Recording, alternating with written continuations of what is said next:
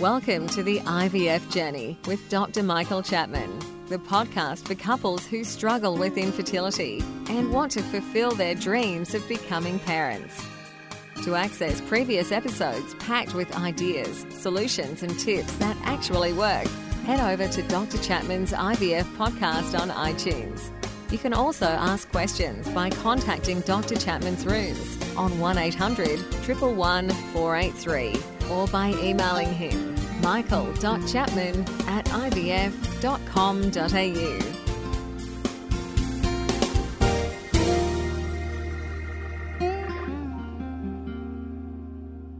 Well, the topic at the moment, obviously on everybody's mind on the front pages of newspapers and uh, making governments do some dramatic things, is the coronavirus. So the virus started off, we believe, in China, probably a transmission from an animal to human through one of the markets in Wuhan. At least that's what we're led to believe was the underlying cause, although there are lots of other conspiracy theories. Coronavirus is, is a virus, it is like the flu. It's just a very severe form of the flu. And in that sense, fit, healthy people who get flu usually don't have any problems other than the transient disease of coughing and, and feeling unwell. The flu, in its most previous, most severe forms, did affect older people, and deaths on a regular basis during winter months in all countries around the world were caused by the flu virus.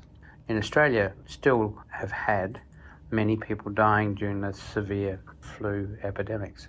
But coronavirus seems a bit more deadly, certainly in the older age groups. The majority of the deaths that have occurred have been in people over the age of 70 or people with other diseases, particularly lung diseases.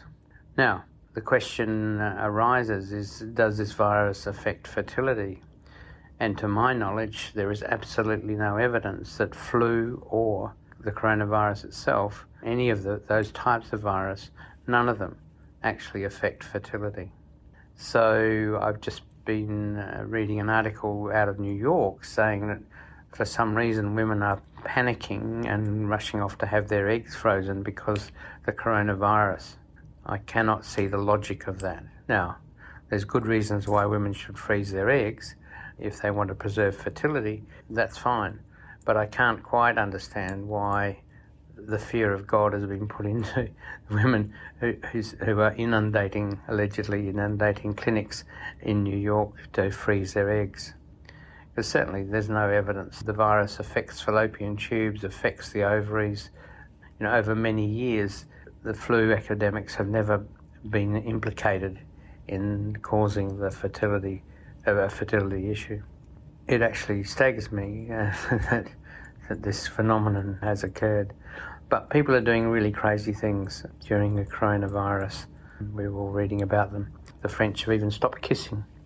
I don't think anybody needs to be worrying about the virus damaging their potential for have a baby in the future.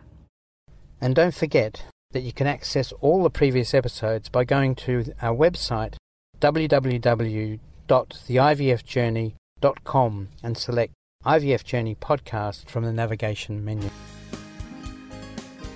Thank you for listening to the IVF Journey with Dr. Michael Chapman, the podcast which helps couples negotiate their way through the IVF journey, all the way to parenthood.